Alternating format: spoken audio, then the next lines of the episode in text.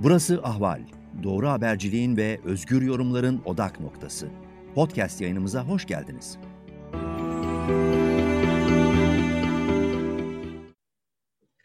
Yeni haftanın ekonomi gündemine hoş geldiniz. Bugün 28 Haziran. Yine Eser Karakaş'la ben Güldem Otabay beraberiz. Türkiye'deki, dünyadaki ekonomik gelişmelerden, politik gelişmelerin ekonomiye yansımalarından e, konular bulup tartışmaya, e, anlam çıkarmaya çalışıyoruz. Eser merhaba, nasılsın? Burası 40 dereceye yakın, çok sıcak. Sizin o taraflar nasıl? Burada ben sana hemen böyle ezbere söylemeyeyim, bakayım kaçtı. Burası 20, 28 pardon özür dilerim. Evet, tatlı bir hava. 28, evet, evet fena değil ama, ama kapalı. Yani yağmur yağıyor. Evet. Yani 28 ve yağmur çok sıkıntılı bir şey. Yani üzerine bir şey giyemiyorsun, o zaman terliyorsun. Yani bir mont gibi bir şey alsan. Yani baksana şu, şu hava, evet. hava kapalı yani. Hep bulut var. Evet Hep burası yani. nemli, çirkin bir hava. Dün hatta... Yani, güneş çıkıyor ama bir saat. Evet. Dün buradan böyle bir kötü ruh gibi bir şey geçti. Pardon cumartesi günü böyle bir hortum gibi bir şey geçti. Böyle herkesin bahçesini şemsiyeleri bilmem neleri dağıttı. Ee, böyle bir karardı hava açıldı. Böyle hakikaten bir iklimsel olaylar artık bayağı gün içinde hissedilir hale gelmiş durumda. Prag'a baksana Prag şey oldu ya. Yani Prag'da ne oldu? Gör, görmedim onu. Hortum ama nasıl ha. bir hortum? Bütün, bütün şehir mahvoldu ya. Yani işte o küçük versiyonu yani burada oldu bütün, olabiliyor. Bütün, evet. bütün şehri şey yaptı. Ne zaman oldu bu? Ben onu görmedim. Üç gün önce. Üç gün önce. Evet tam işte evet. öyle. Neyse biz Türkiye'ye dönelim. Yani Türkiye'de e, ne bu hafta biraz sakin bir hafta veriler açısından ayın son günleri. Önümüzdeki hafta işte pazartesi enflasyon açıklanacak. Piyasa beklentisi 1.4 civarında aylık. Bu da yıllığı 16.9 yani 16.5'tan 16.9 seviyelerine taşıyor. E, Merkez Bankası enflasyonun çıkabileceği yönünde uyarmıştı ama genel beklenti hala hani yıllık baz yılı etkisiyle bir düşüşte faiz indirimi gelir mi gelmez mi diye bir endişe var. Buna bağlı olarak işte geçen haftanın para banka Merkez Bankası verilerinde görüyoruz ki bir haftada ne tahvil tarafına ne hisse senedi tarafına anlamlı bir alım ya da satım gelmemiş. Böyle küçük 2-3 milyon dolarlık hareketler var. Yerlide e, parite etkisini ayırdığın zaman hem şirketlerde hem hane halkında 500'er 500'er milyon dolarlık işte döviz mevduatlarında artış var. Yani ana güven sorununda bir ne yabancı yatırımcı açısından ne yerli yatırımcı açısından ya da mevduat para sahibi açısından bir e, ilerleme yok.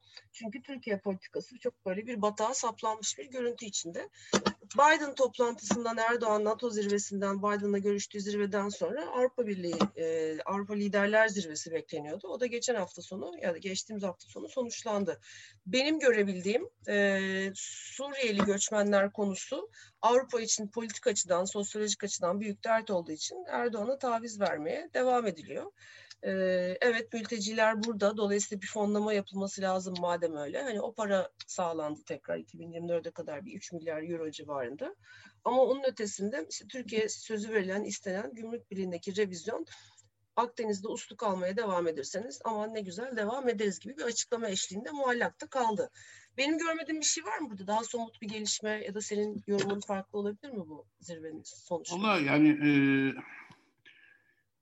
özel bir şey yok. İşte 30 Haziran'da en son e, resmi gazetede yayınlanan geçen sene Hı. varlık barışı meselesi var. Uzayacak mı uzamayacak mı? Ben de onu merak ediyorum. 30 Haziran'da bitiyor evet. O herhalde 30, 30 Haziran'da bitiyor. Uzatacaklar mı sence? Bence uzatacaklar. Elleri mahkum çünkü. Yüzde bir buçuk vergi alıyorlar. Ee, ama orada şöyle bir problem var. Yani bu varlık barışı onu ne, ne, ne, nedir diye baktığın zaman aşağı yukarı Sezgin Baran Korkmaz'ın yaptığını e, devlet resmi gazete üzerinden yapıyor. evet. E, aynı şey yani başka bir şey yok, değil. Yok yok doğru şey. ona güldüm evet. Aynı şey Hatta ama ara, işte ara, arada bir fark yüzde bir buçuk vergi alacak. Yani diyelim ki yurt dışında kazandığın 100 dolarlık yani TL diyelim 100 TL'lik şey var. E, eroin param var. Uyuşturucu parası var dışarıda bir yerde. Onu Türkiye'ye getiriyorsun. E, bir buçuk lirasını e, vergi olarak veriyorsun devlete, maliyeye. 98 buçuk lirası e, maliye binalarının üzerinde yazdığı gibi vergilendirilmiş kazanç kutsaldır ilkesi doğrultusunda. Üstelik bir kutsiyet kazanıp e, sisteme giriyor. Sen de aklanmış oluyorsun. Evet. Evet. Şimdi bunun SBK, bu, bu SBK'dan daha vahim bir şey. Çünkü hiç olmazsa SBK'nın üzerine gidilebildi işte bir şekilde şu anda tutuklu SBK şey yani Avusturya'da. Bir Türkiye masak verir- raporu hazırlanabildi. Evet en azından. Evet Türkiye verilirse ne olur bilmiyorum ama Amerika giderse herhalde hapis yatacak adam. Ondan sonra 250 E sen- 252 yılda mı ne e, iddia sen bu varlık barışıyla getirirsen bu parayı çünkü sormayacağım diyor devlet nereden geldiğini diyor. Evet. Yani ne olursa olsun getir diyor. E, dolayısıyla e, vardır vergi usul kanununun 9. maddesi vardır. E, o vergi usul kanun 9. maddesine göre aşağı yukarı o da işte vergilendirilmiş kazanç kutsaldır gibi bir, şey, bir maddedir. Yani bir, bir, bir paranın kökeninin illegal olması, yasa dışı olması onun vergilendirilmemesini gerektirmez diyor. Doğru tabii. Doğru, Doğru bir madde. doğru Ama o- kadar sık ama- sık çıkan bu e, E, varlık tabii, barışları o- o- asla o- bunun O amacı. zaman SBK, SBK ile niye uğraşıyoruz? O çocuklar Evet, evet. para getiriyor. Para SBK getiriyor buraya. evet. Cari açığı kapatıyor. Niye uğraşıyoruz? Zarrab'tan Niye- sonra cari açık Zarrab'tan sonra ikinci bir cari açık düşmanımız Daha çıktı. Yani niye uğraşıyoruz? 130 milyar, milyon dolar civarı. Zarrab'ın kitabı daha Yani büyük biz, bir biz, oyun biz ama. herhalde uğraşmayacaktık zaten de Amerikan Amerikan e, hazinesini dolandırdığın zaman başına bela geliyor senin. Evet, evet. Ya da büyük Amerikan şirketlerine. Neydi ad- adamın ismi? Hep unuturum. İmar Bankası'nın patronu. Yani işte şu an 2 milyar dolar para taktı şeye. E, Motorola'ya. Evet. E, taktığı zaman söylemiştik yani. Bu Amerik- Amerikan şirketi ne yap ne yaparsan yap Amerikan şirketini dolandırma. Uza, uzan de- değil miydi ya bu? Uzan uzan. Uzan, E, bir- ya, ya da ailesi dolandırma yani. Internal Revenue Service'i do- dolan- Evet. dolandırma. Bunları ikisini yapmayacaksın. Evet. büyük O- Amerikan evet. şirketlerini. Yani Pentagon'la çalışan özellikle şirketleri dolandırmayacaksın. Evet. Motorola Pentagon'la çalışan. Ha, o- onu ben evet hatırlamıyorum o kadar detayını. Doğru. Doğru, Yani doğru yani tabii onu- tabii o- tabii. o- teknoloji şirketi yani Motorola. Dolayısıyla e, olmaz. Ya işte bu SBK gibilerin, Baran Korkmaz gibilerin Ama- yaptığı Bu işlemleri sefer belki korkarlar diyorum ama. sokuyor. Evet. Ama belki korkarlar diyorum yeni bir varlık barışı çıkartmaya. Çünkü çok dalga geçilecek bu sefer artık yani. Olay şeye dönecek. Yani o kork- korkmak bir şey mi, tehdit mi sence? Çünkü bu kadar bu kadar hani bambaşka ifşalar var. Süleyman Soylu yerinde, Binali Yıldırım yerinde. Ee, hani kimseye soruşturma yok, araştırma yok. Bir korku, Yok, bir evet. tehdit unsuru mu? Bütün bu ortaya çıkanlar emin olamıyorum ben tabii. Evet doğru söylüyorsun. Doğru söylüyorsun. O yüzden hani böyle bir yüzsüzlük almış yürümüş gitmiş durumda. Çünkü bir, birine zaten bir araştırma soruşturma açılsa gerçekten bir şey açılsa böyle pamuk şey gibi hani eee, dikiş sökülür ya ipini çekersin. Aynen. O- onun için istemiyorlar. Yani. Bir domin, domino şeyi işleyecek yani. Evet domino etkisi evet. Görmedim duymadım. Aa öyle miymiş ben Evet. işime bakarım hesabı devam ediyor. Evet evet. Ya bir taraftan da tabii geçen hafta e, çok önemli bir haftaydı. Hani ondan önceki haftanın işte Biden'la görüşme, NATO zirvesi, dünyanın değişmesi, işte Çin'i hedefe koymak, Rusya'ya böyle biraz ara pozisyona koymak, e, arkasından FED toplantısından çıkan mesajların düzeltilmesi böyle bir piyasalarda büyük bir oynaklık oldu. Önce Amerikan tahvilleri, 10 yıllık tahviller 1.35'lere, 36'lara kadar düştü. Şimdi 1.50'lerde oturmuş durumda. Arkasından verilen mesajlar öyleydi. Dolar endeksi bir zıpladı. Sonra biraz daha normalleşti. Borsalar bir satış geldi, dalgası geldi, oturdu. Böyle bir dönemde işte konuşulan, bakılan e, enflasyonun gerçekten nereye yükselip düştüğü yerde hangi seviyede kalıcı olabileceği. Amerika için konuşulan, korkulan sene sonunda dahi enflasyonun yüzde beş olması tüfe enflasyonunun. E, bu da zaten şu anda mevcutta yüzde beş. Demek ki 7'lere 8'lere kadar çıkacak. Oradan tekrar 5'e dönecek demek. İyimser senaryoda 3,5'lara kadar dönecek. Onu gördükten sonra da FED işte para politikasını yavaş yavaş değiştirecek. Ama bir taraftan da e, bu yeni varyantlar çıkmaya başladı. Delta varyantı.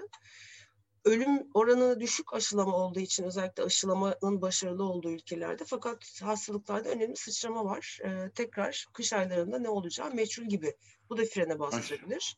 Ay. Bir, bir taraftan da hani bizim Merkez Bankamızda e, böyle bir ortamda tam da böyle dünyada faiz artırma dönemine girilmişken son çekti. Faiz indirme planları içinde. Son en son bir çalışması var faiz arttırmadan e, TL'yi cazip kılmak için. Onu belki görmüşsündür geçen haftanın Cuma gününün haberiydi sanıyorum. E, mevduatlarda bir kademeli faiz uygulaması söz konusu olabilecekmiş. O kredi patlamasında 2020 döneminde olduğu gibi hani muzam karşılıkları ne kadar kredi veriyorsan o kadar düşürüyorlardı. Burada banka bazına ne kadar döviz mevduatı bozup TL'ye geçirtirsen o kadar e, faiz adımı olacak gibi. Ya Bunu zaten bütün- dolaylı olarak yapıyorlardı. Ee, vergi Evet. alınıyor biliyorsun şeyde.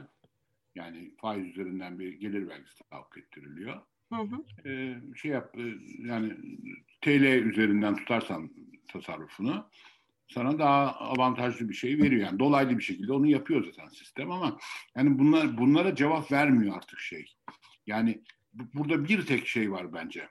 Yani TL'ye çevirip dolar döviz mevduatını TL'ye çevirip çevirirsen e, o TL üzerinden alacağın faizden e, çok daha az vergi ödüyorsun.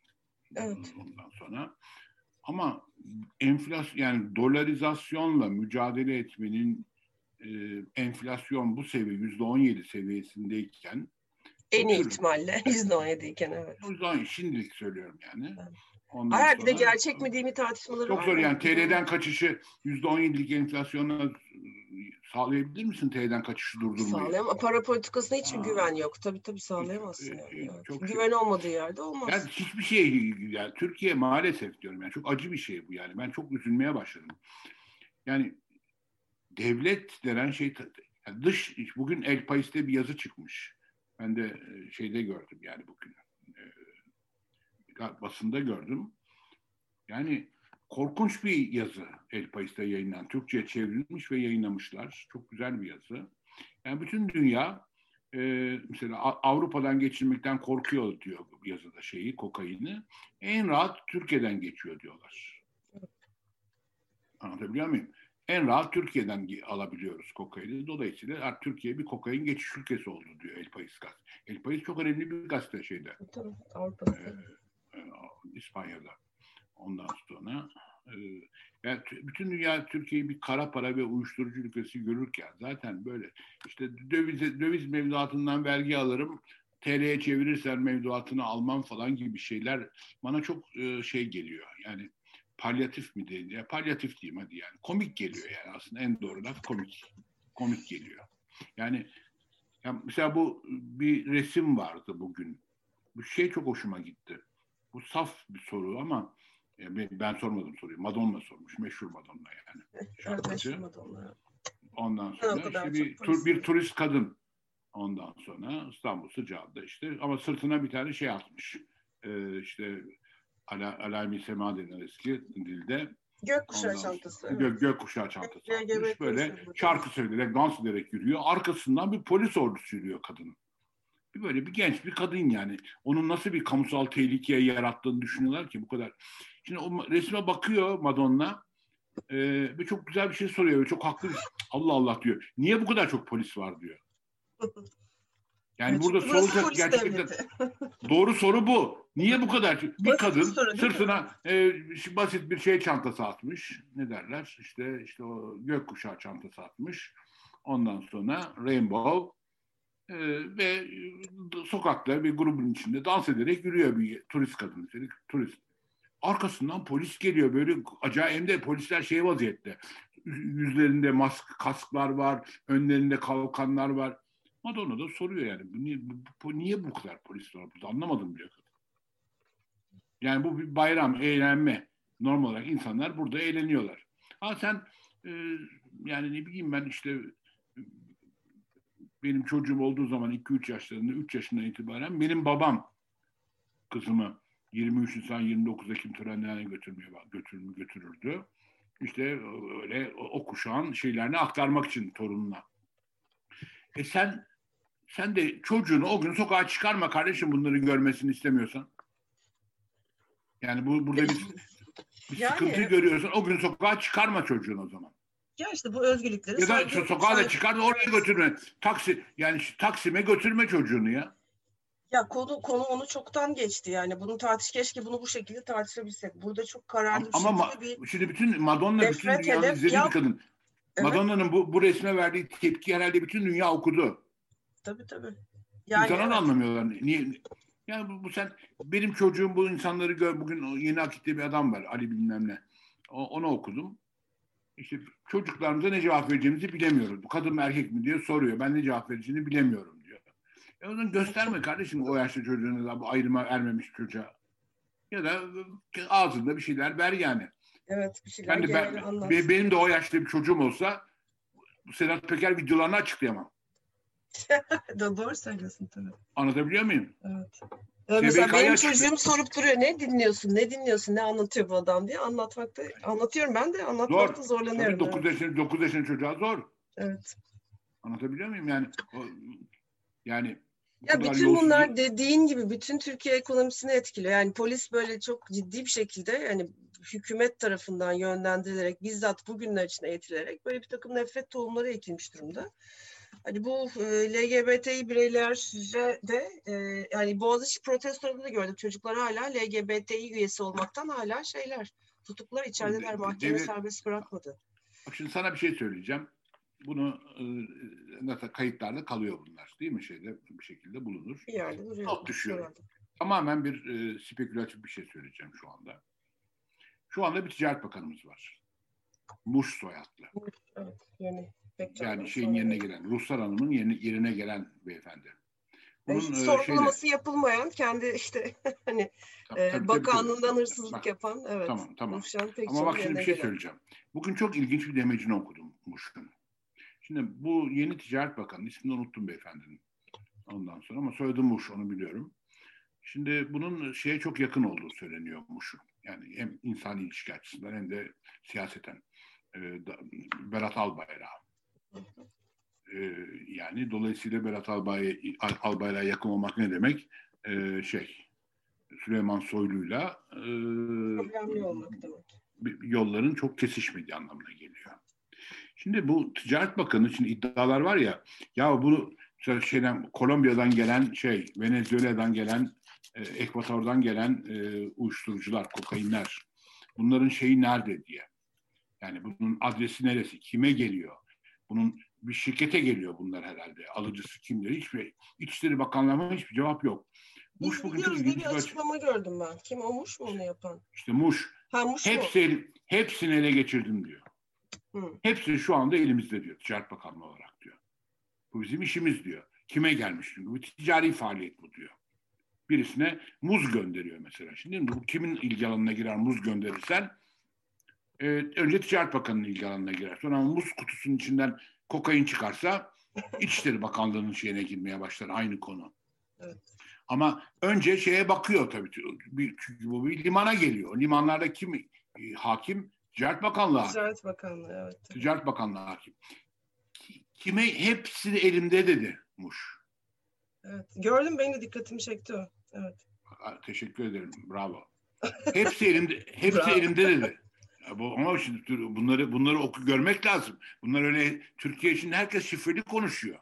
Evet. Çünkü normal. Herkes şimdi bu- karnından şimdi- konuşuyor. Şimdi bu olay Belçika'da olsa, İsveç'te olsa e, bir ticaret bakanı efendim bu gelen muzların kime geldiğini biliyorum dese Allah Allah yani ne demek yani gün, sabahları güneş doğuyor akşam da batıyor der gibi bir şey gelir değil mi insanın aklına? Evet tabii tabii. Bu öyle değil şimdi. Ben o muzların kime geldiğini biliyorum dediği anda içeride çok önemli mesaj bu. Doğru doğru evet. Ve şu anda da e, şeye verdik bak polise de ver- verdik demedi. Çok ilginç bir şey. Orada bir daha okursan yargıya intikal ettirin dedi. Ha o, o- bak o kadar detayın dikkatini çekmemiş. Çünkü O da- başlık o da- olarak okudum. det- detayına girmedim. O da dikkatimi çekti. Yargıya intikal ettirin dedi. Ettiririm mi? Ettirdim mi? Ettiririm. Ettirdim dedi. Ettirdim dedi. Evet. Tamam. Bu çok ilginç bir açıklama. Evet. Yani şu bakımdan söylüyorum yani bir, de- bir yere not et. Bu önümüzdeki dönemde bir kabine değişikliği olursa şeyde hükümette bence Muş'ta hayatında kısa, kısa dönem İçişleri E, Ticaret Bakanlığı ya Ticaret Bakanlığı kısa dönem interim bir şey yapmış olacak bence. Ee, şeye nihai olarak e, Süleyman Soylu'nun harcanmasına karar verilmemişse.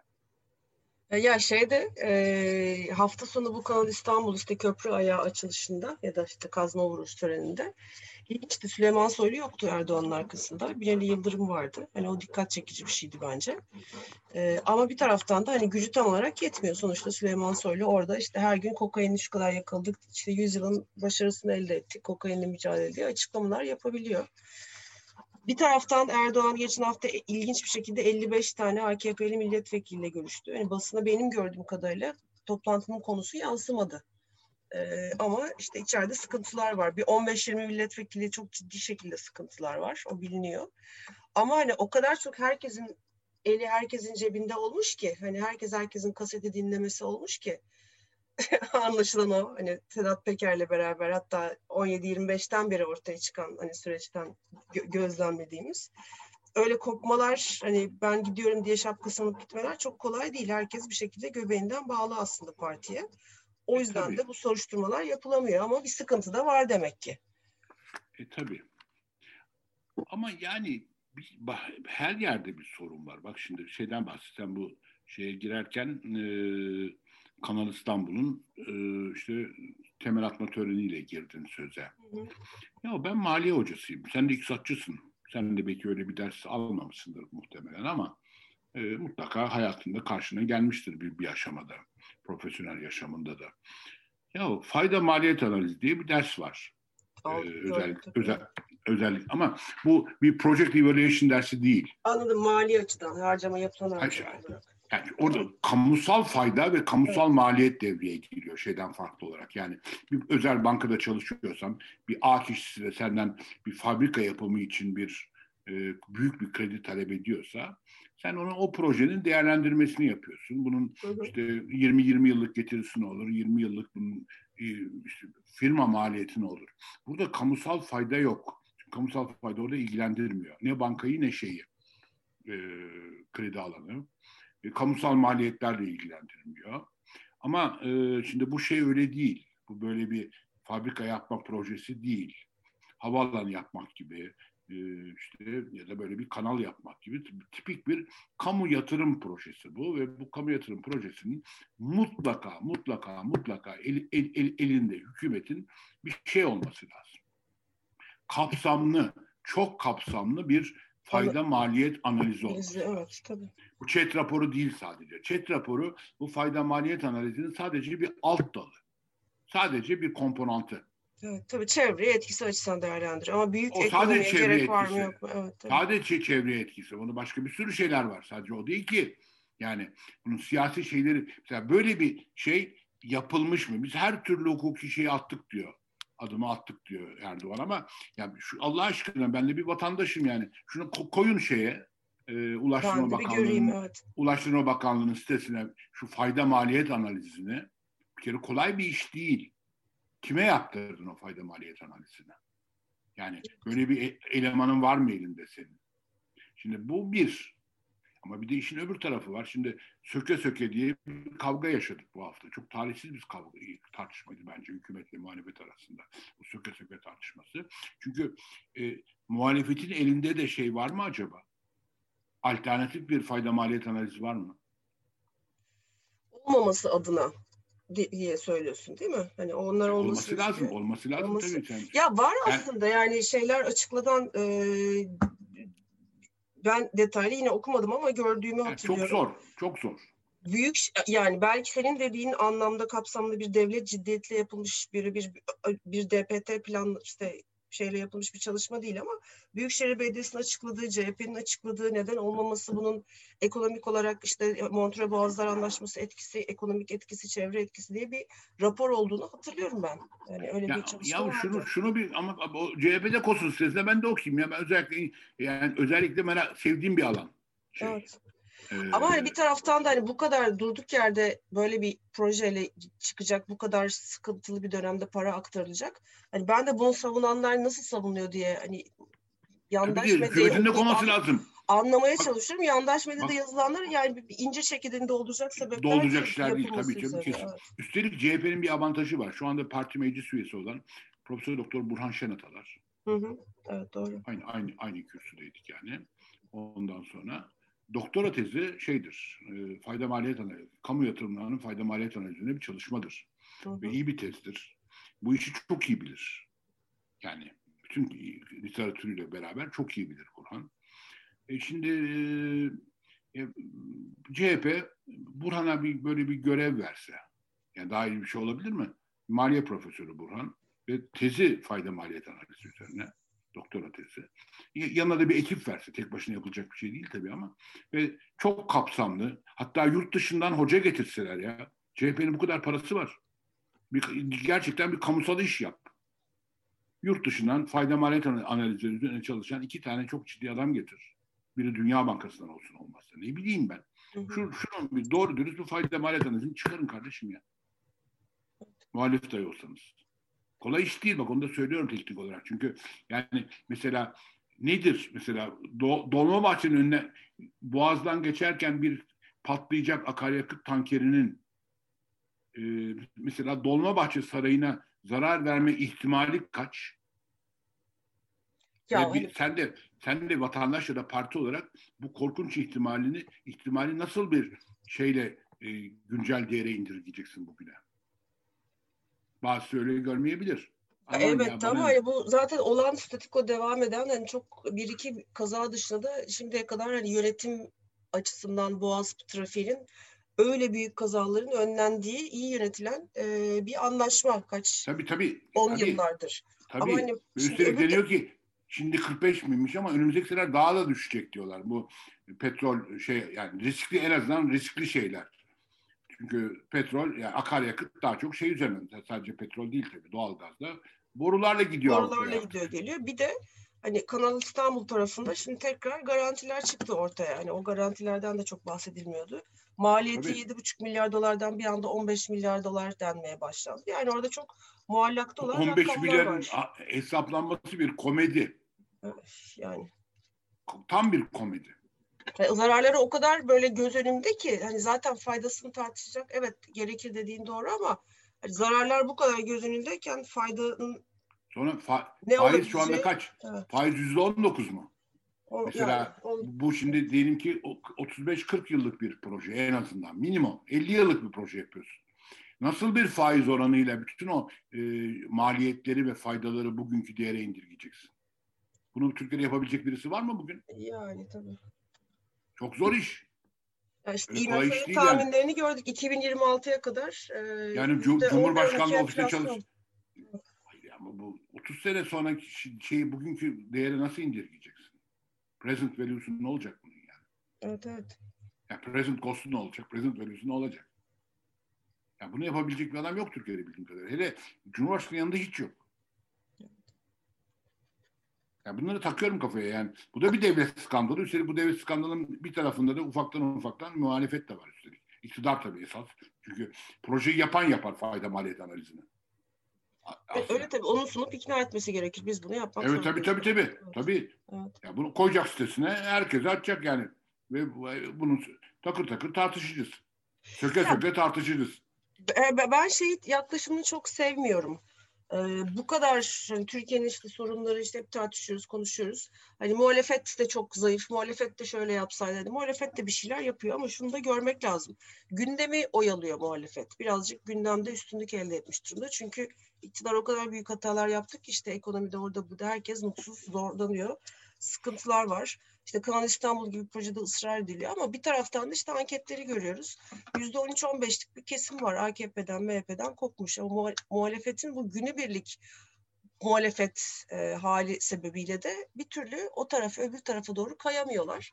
Yani burada ne yok elimizde? Böyle bir bu kadar ekonomik kriz var. Kardeşim biz bu Türkiye'yi neyle çıkaracağız buradan? Çat çat çat sekiz adım. Hani biz işte İyi Parti ile CHP bir araya geldik. Millet İttifakı devam ediyoruz. Onları bir araya gelemiyor. Bunları bir, altı... bir, Evet, bunun altı yani orada da böyle bir zaaf, zafiyet var. O yüzden de zaten hani bu kadar net bir şekilde işte seçimlere doğru giderken gerçekten hani anketlerin yansıttığı gibi iktidar değişecek mi? Bir ışık olacak mı? Türkiye yönetimsel değişmesi. Bunu hani orada muhalefeti evet suçlamak lazım. Günübirliğin ötesine senin dediğin şeyden geldi yine aklıma. Hani aynı fayda maliyet analizi. Hani böyle bir kapsamlı projelerle yola çıkıp böyle bir bilimsel bir şeylerle yola çıkıp e, insanlara onu basitleştirerek anlatmak gibi bir çaba ikna etmek gibi bir çaba yok. Yani Kanal İstanbul'da karşıyız parasını, uzatıyorum pardon parasını ödemeyeceğiz. Tabii tabii. tabii. 128 milyar nerede? Hani e o da geçti, bu da geçti, şu da geçti.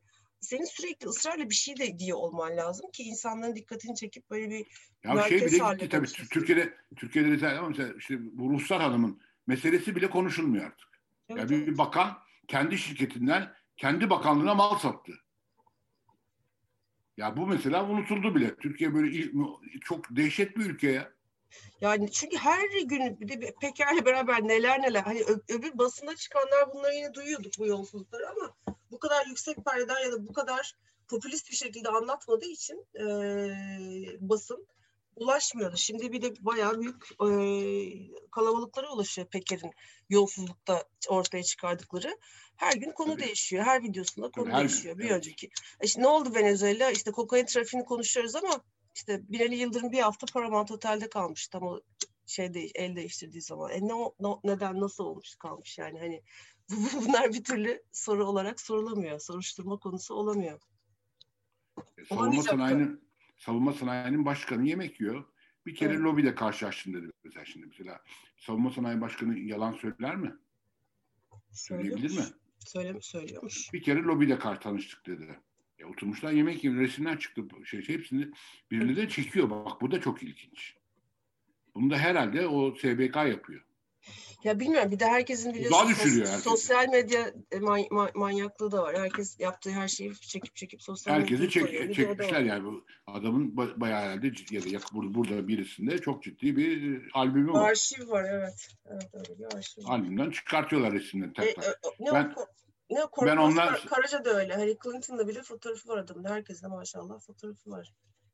İşte evet yani ama işte.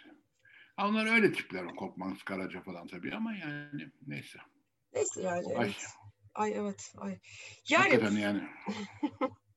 Ya böyle senle yayından önce de konuşuyorduk. Böyle ekonomi falan konuşmak da bana veriler üstünden de yani ak- akıl aramak bana çok bu aralar nafile çaba geliyor. Belki yaz sıcağında benim de aynen, aynen, bulandı. aynen öyle. Aynen öyle. Evet çünkü o kadar hani büyük bir sorun var ki e, konuşalım duralım biz. Ne, neyi konuşuyoruz yani burada? E, e, yönetim çökmüş, devlet kalmamış, yönetime çökülmüş. Bu şekilde bu iktidar kaldığı sürece devam edecek. İktidar değişirse bu yapının ne hızla ne şekilde nasıl temizleneceği belli değil. İşte biz 17 enflasyonda dolizasyon dönmez ki diye hani konuşalım. Güzel konuşalım, söyleyelim ama işte böyle bir umutsuzluğa kapıldım ben de. Böyle bir nafile geliyor bütün bunları düşünmek, yazmak, konuşmak. İnşallah işte geçer. karşılıklı, karşılıklı dertleşip attık üstüne. Tam haftaya daha canlı. Sonunda son, son, sonuna geliyoruz herhalde. Geliyoruz, yani, evet. Değil mi? Yavaş yavaş. Evet. Ondan sonra yani. Yani öyle bir şey ki mesela bugün ben resmi gazete şeyim var sen biliyorsun. Biliyorum. evet. Her sabah bir bakıyorum kahvemi içerken. Ya Çalışma Bakanlığı'nın iş müfettiş yardımcısını, bak iş müfettişleri vardır. İş müfettiş yardımcısını Cumhurbaşkanı atıyor. Ya böyle bir böyle bir yönetim modeli dünyanın neresinde var ya? Evet. Buradan bir başarı çıkar mı? Bu nasıl? Ya bunu talep etmekte. Çünkü bunu atıyorsa demek böyle bir yetki almış kendisine. Evet. Böyle bir yetki niye istenir? Değil mi? Ya Niye bunun peşinde koşarsın? Evet. Çok çok Evet. önemli bir şey söylüyor mesela şimdi. Geçen gün çok önemli bir analiz vardı. Ya şimdi bakanlar var, eski müsteşarlar yerine bakan yardımcıları var geldi. Ama şimdi birisi dedi ki o, o bakan yardımcılarını kim atıyor? Mesela ben diyorum Adalet Bakanı olsam. Adalet Bakanı sana bak- ben yardımcımı kim atar insanın? Yani normal bir yönetim şeyinde ben atarım. Ke- Kendim atarım evet tabii ki. Kendim yani belki üçlü karname atarım ama benim altında mutlaka imzam olur. Evet. Ben seçerim yani öbürleri evet demiş gibi. Öbürleri de evet. bürokratik olarak, format olarak evet çok çok yani uyuşturucu kaçakçısı değilse herif imzalarlar. Ki olabilir yani şu düzen içinde. Olabilir Neyse. ama işte evet yani o belki de Cumhurbaşkanı'nın MİT'le ilişkisi yüzünden MİT'e sorar ya böyle bir adam Evet. atanıyor ki bu varsa elinde bir şey söyle bana diye. Yoksa da imzalar. O kadar. Ama şimdi söylenen şu iddia aslında Cumhurbaşkanı kendi bakanlarına da güvenmiyor. Ve daha düşük profilli ama daha çok güvendiği adamları bakan yanımıza olarak at- atayıp bakanlıkta bakanı denetliyor diyor. Yanına polis atıyor. Kulak büyük kulak Yanına atıyor polis- yani. Ya Evet. mesela şimdi mesela şimdi mesela çok ilginç Adalet Bakan Yardımcısı bir adam var. Şu an Adalet Bakanlığı'nın bakanının yardımcısı bir beyefendi var. Şimdi ismi malum yani. Ondan sonra şeyi şeyin yurt dışı yasağını kaldırıp e, mal, taşınmaz üzerine tedbiri kaldıran SBK'nın Evet. adam ertesi günde Adalet Bakanı yardımcısı oldu. evet. Bunu, bu işi yap, yapar yapmaz. O belli ki bir şekilde şeyi çok daha e, yakın saraya şeyden. Ama o da şimdi gidiyor Adalet Bakanı'nı. Ya işte bu Bak- böyle Şimdi böyle bir yönetim modeli dünyanın neresinde var ya? ya bu böyle hani Osmanlı'nın son dönemleri böyle herkes herkesin kuyusunu kazdığı Yani ben bakan olsam, evet Maliye Bakanı olsam, yanlış anlaşılmış evet. Maliye Bakan Yardımcısını ben atamıyorsam istifa ederim ya. Yani istifa tabii çok saygıdeğer bir müessese. yani bir Ay şey, ama bu çok o, o bir zaten şey ya. kalmamış durumda. Basit en son bir- kimin basit- en son kim istifa etti ki Eser? En son Süleyman Soylu bir numaradan istifa etti. Hani uzun zamandır böyle istifa etmiş birini gördük mü biz? Hükümet ya da iktidarda herhangi. damat. Damat istifa etti mi? Dinlenmeye çekilmişti. Öyle bir şeydi o da. Instagram'dan e, at, at izi, it izine At izi, evet. Çok mü- müthiş bir laf ya bu. At, Haklıymış. at kim, it kim? At kim it kim evet. Bu sorunun cevabı verilmedi. Resmi istifa dilekçesinde var bu laf. At iti, it izine karıştı diye. Kim o? it kim? Zaman zaten gösteriyor. Yani onun için e, yani bilmiyorum. Neyse. Ben sonra Öyle. bir de bir de başka bir şey daha var ya. Melih, Melih Bulu'yu protesto eden öğrencilerin kredileri kesiliyor ya. Ya, Düşünebiliyor evet. musun? Ya düşünebiliyorum ve düşündüğüm zaman inanılmaz inanılmaz e, sinirleniyorum. Çünkü bu nasıl bir zavallılıktır bir rektör olarak? Yani bu nasıl bir seviyesizliktir? Bu nasıl bir e, ne diyeyim ya? Bu kadar mı?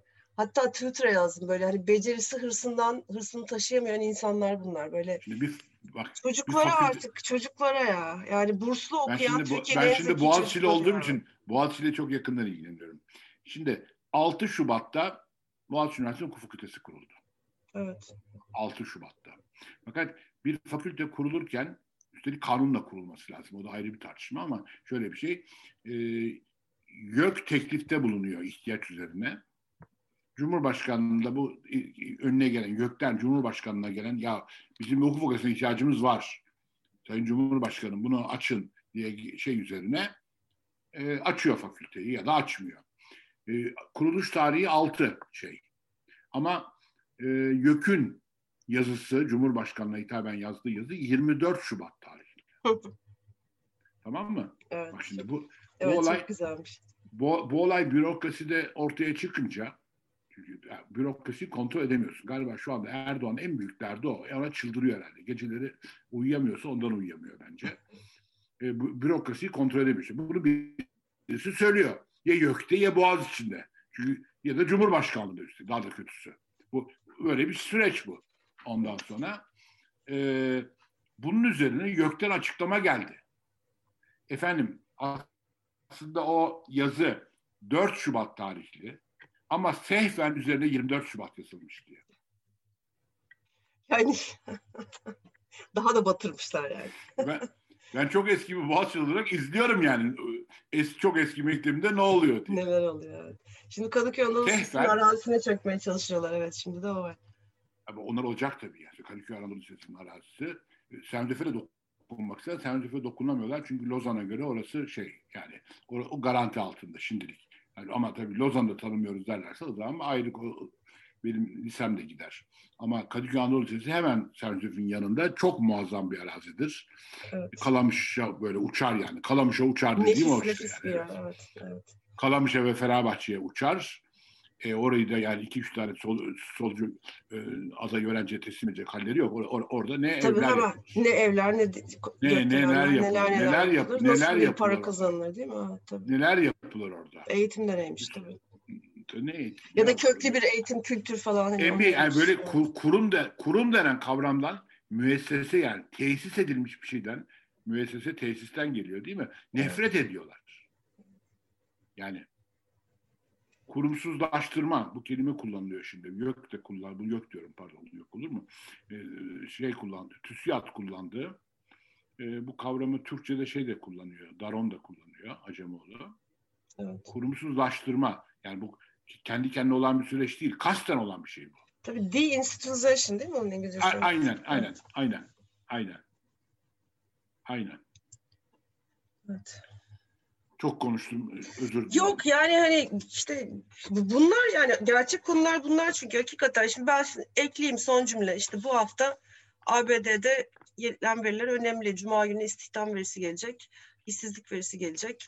Arkasından işte çarşamba günü OPEC toplantısı var. Ee, Perşembe, Perşembe sanıyorum OPEC toplantısı, üretim artışı, petrol fiyatları. İşte Avrupa enflasyonuna dair veriler gelecek Eurozone tarafında. Hani bunlar izleniyor ki hani merkez bankaları nereye doğru gitsin? İşte bu faiz artışı, parasal sıkılaştırma, küresel büyümeyle beraber hani nereye nasıl bir hareket olacak? Tamam bunları anlamlandıralım çok güzel. E bizim Merkez Bankamız hani kurum kurumsallığı kalmayan Merkez Bankamız dünyanın gerçeklerine göre mi hareket edecek ki biz bunları konuşuyor olacağız? Hayır. E, Cumhurbaşkanımız işte sinyali verdi. Ben faiz indirimi istiyorum dedi. Neden faiz çıkmıştı? TL'yi kontrol edilemeyecek bir seviyede değer kaybetmeye başlamıştı. Herkesi yakıyordu. Şimdi TL nispeten işte 6 8 7 8,5 aralığında bir yere oturmuş durumda. Sanıyorlar ki işte enflasyon yıllık 17'den 15'e inince Aa, faiz indirdik. Bu kur burada kalacak falan filan. Yani dünyadan böyle bir haber, bir yönetimle biz işte konuşup duruyoruz bunları. Konuşacağız tabii yani gerçekleri anlatacağız. Hani de işte insanın bazen morali bozuluyor o günlerden bir, bir tanesi ben de bugün. Senin de öyle. o kadar o kadar üzüm. Koca Madonna da anlamamış. Allah Allah. Koca Niye Madonna bu kadar polis, bu kadar bu kadar polis var. Niye bu kadar polis var diyor. bir kadını, kadını korumak için. bir kadını korumak için yani belki de iyi niyetli Allah kadın demek orada tacize uğramasın diye komiser 50 tane polis görevlendirmiş düşünmüş olabilir yani. Ya nasıl nasıl öfkeliler, nasıl nefret dolardı. Ne kadar üzücü. Bir tane işte iki tane genç e, LGBT'li çift herhalde. Çocuğun sesi titriyor böyle. Ben ülkemde niye yürüyemiyorum ya diyor yani. Ne zarar veriyorum ki size? Yani ne kadar haklı, ne kadar haklı. Bir şey bulamıyorum. Ama aynı, aynı zamanda da bu ülkenin en çok sevilen iki şarkıcısı kim? Zeki biri rahmetli, biri hayatta. Biri Bülent Ersoy, biri. Zeki Müren. Böyle bir, bir de tuhaf bir ülke yani aynı zamanda. Yani Zeki Müren bugün yani hani Atatürk'le kıyas etmiyorum ama bir milli değer Türkiye'de. Değil mi? Öyle. Çünkü sanatçı kimliği başka bir yerde. Hani cinsel kimliğinden kime ne zaten? Ama cinsel, ama cinsel kimliğini saklamayan birisiydi. Yani Saklayıp da saklamayan evet yani hani saklamıyordu yani öyle. kıyafet. Giyeceğim şeyleri. geleceğim diyordu çizmelerin üzerinde. Geliyordu sahneye o güzel Türkçesiyle. Harika Türkçesiyle falan. Ya herhalde Yani- bilmiyorum bir kişi olunca böyle bir şey uyandırıyor ama hani sokakta görmeye halkın içinde yani günlük hayatın içinde görmeye o- o dayanamıyorlar. şey- bir de o o zamanki hoşgörü bugünlerde yok yani bu devirde artık herkes birbirine Ha belki de o, belki doğru söylüyorsun. Belki de şu anda Zeki Müren şu anda olsa belki mesela televizyonlara çıkartmazlar artık. Evet. CNN'e çıkamaz belki Zeki Müren artık. Evet yani evet muhtemelen öyle. Ya, TRT'yi geçtim. hani hakikaten serine Evet, çıkamaz. TRT, CNN'e çıkamaz bence artık. Evet Yani. öyle. Ay. Eser'cim haftaya biz yine baştan başlayalım daha böyle şey kafayla. Evet, evet, evet, evet. Yeni Çok verilerle. teşekkür- Çok çok teşekkür ediyorum. Ben teşekkür ederim şey, haftaya e, pazartesi günü yapıyoruz şeyi. Evet E, sabahleyin enflasyon verisini öğreniriz bakalım. öğrenmiş onu çıkmış onu değerlendiriyor olacağız. Bakalım, Bakalım işte. antidolarizasyonla açıklanacak veriler ne kadar şey. bakalım haftaya ona bakalım tamam. Sevgilerimle dinleyen herkese de katılanlara çok, teşekkür ederiz. Herkese çok sevgiler. Çok teşekkürler. Sağ olun.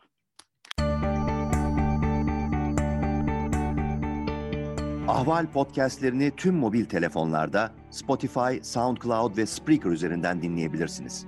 Apple iPhone kullanıcıları bize iTunes üzerinden de ulaşabilir. Türkiye'nin ve hayatın cıvıl cıvıl sesleri Ahval Podcast dizisinde. Kulağınız bizde olsun.